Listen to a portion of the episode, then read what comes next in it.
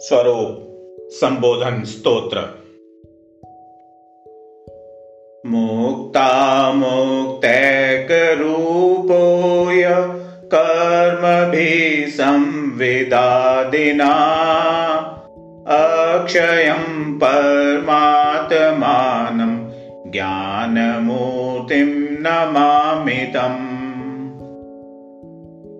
सोऽस्त्यात्मा सोपयोगोऽयं क्रमाद्धेतु फलावह यो ग्राहयो ग्राहयानाद्यन्त स्थित्युत्पत्तिव्ययात्मक। प्रमेयत्वादिभिर्धर्मै चिदात्मा चिदात्मक। ज्ञानदर्शनतस्तस्माच्चेतनाचेतनात्मक ज्ञानादभिन्नो न चाभिन्नो भिन्ना भिन्न कथञ्चन ज्ञानं पूर्वापरिभूतं। सोऽयत्मात्मेति कीर्तिता। स्वदेहप्रमितश्चायं ज्ञानमात्रोऽपि नैव स। ततः सर्वगतश्चायम् विश्वव्यापी न सर्वथा। नानाज्ञानस्वभावत्वादे को न कोऽपि नैव स। चेतनैकस्वभावत्वादे कानेकात्मको भवेत् सवक्तव्यस्वरूपाद्य निर्वाच्य परभावत। तस्मान्नैकान्ततो वाच्यो नापि वाचाम गोचर। स स्याद्विधि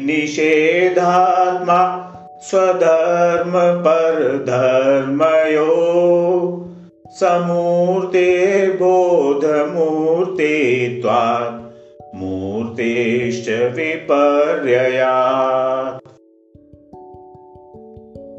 इत्याद्यनेकधर्मत्वं बन्धमोक्षौ तयो फलम्।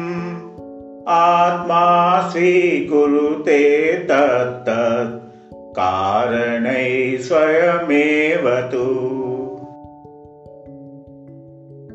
कर्ताय कर्मणां भोक्ता तत्फलानां स एव तु।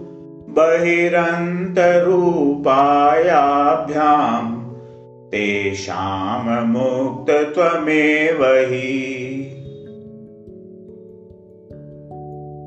सदृष्टिज्ञानचारित्रम् उपाय स्वात्मलब्धये तत्त्वे याथात्म्यसंस्थित्यम् आत्मनो दर्शनं मतम्।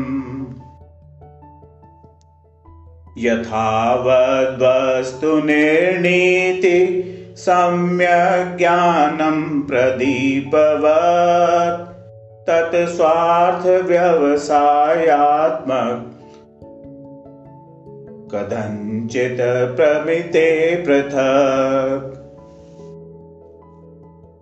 दर्शनज्ञानपर्यायेषु उत्तरोत्तरभाविषु स्थिरमालम्बनं यद्वामाद्य अध्यं सुखदुःखयो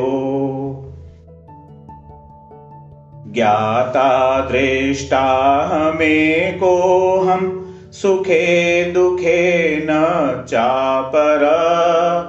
इतीदं भावनादाय चारित्रम् अथवा परम्। तदेतन्मूलहेतो स्यात् कारणं सहकारकम् यद्याह्यं देशकालादि तपश्च बहिरङ्गकम्। इतीदं सर्वमालोच्य स्वस्थे दौस्थे च शक्तित। आत्मानं भावये नित्यम् रागद्वेषविवर्जितम् कषायैरञ्जितं चेत तत्त्वं नैवावगाहते। नीलीरक्ते अम्बरे रागो दुराधेयो हि काङ्कुम। ततस्त्वं दोषनिर्मुक्त्यै निर्मोहो भव सर्वत उदासीनत्वम् आश्रित्य तत्त्वचिन्ता परिभव। हेयोपादेयतत्त्वस्य स्थितिं विज्ञाय हेयत। निरालम्बो भवान्यस्मात् उपेये सावलम्बन। स्वपरं चेति वस्तु त्वं वस्तुरूपेण भावय। उपेक्षाभावनोत्कर्ष पर्यन्ते शिवमाब्रुहि मोक्षेऽपि यस्य नाकाङ्क्षा स मोक्षमधिगच्छति इत्युक्त्वाधितान् वेशी काङ्क्षां न क्वापि योजयेत्। सापि च स्वात्मनिष्ठत् वातसुलभा यदि चिन्त्यते आत्माधीने सुखे तात। यत्नं किं न करिष्यसि। स्वं परं वेद्धि तत्रापि व्यामोहं छिन्दि किन्तित्वम् अनाकुलस्वसंवेद्ये स्वरूपे तिष्ठ केवले स्वस्वं स्वेन स्थितं स्वस्मै स्वस्मात् स्वस्या विनश्वरम् स्वस्मिन् ध्यात्वा लभेत् सोत्थम् आनन्दम् अमृतं पदम्। इति स्वतत्त्वं परिभाव्यवाङ्मयम् य एतादाख्याति शृणोति चादरात्। करोति तस्मै परमार्थसम्पदम्। स्वरूपसम्बोधन पञ्चविंशति